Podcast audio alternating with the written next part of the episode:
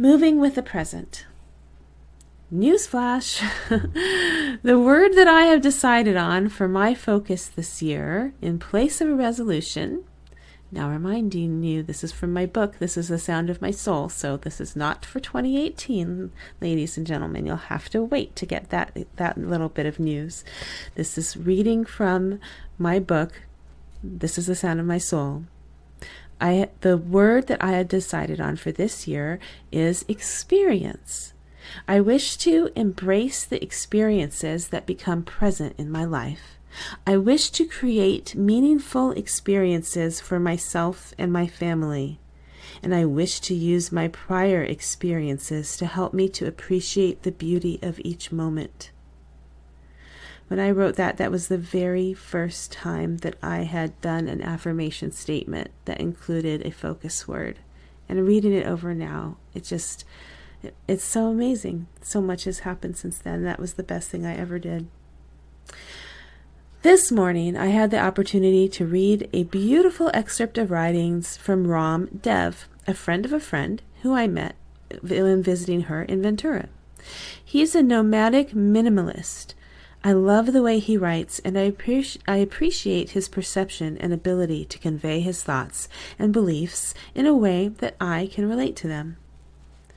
I am probably the most polar opposite of a nomadic minimalist. Okay, don't laugh.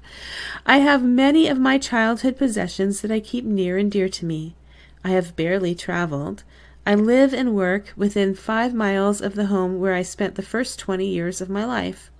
I have not lived outside the valley. I work at the school where I attended 7th through 12th grade. My hubby and I have lived in our home for 13 years and love it. I hoard my possessions and anything that I think may have a future use. If I had to describe myself in terms that relate to nomadic or minimalist, I would not say that I'm a static maximalist. However, I would describe myself as being rooted, grounded, and settled. I am grateful for the things that I have, and I appreciate what I that I am able to have those things. When I think of Ram, Ram, after reading some of his articles and letters, I realize that someone who is nomadic is still rooted, grounded, and settled. He is comfortable in his home, the world. As they say, home is where I hang my hat. His possessions may be few, but they are priceless to him. He values abundance. He is grateful for everything in his life, as I am. We actually have so much in common. So if I need a word or two to describe my way of life, I might say that I am a traditional a traditional simplist. I know it sounds a little funny. Well, I was impressed that Ram used a quote from Lao Tzu to confirm his point because in a way it is a way of being that I have embraced long ago. Here's the quote. You're already complete.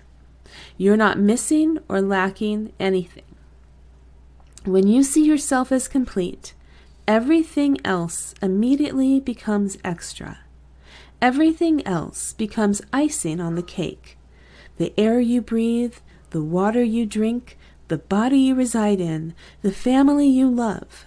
You become grateful for everything you have and you recognize its full value.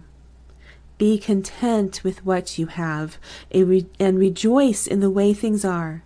When you realize there is nothing lacking, the whole world belongs to you. Lao Tzu.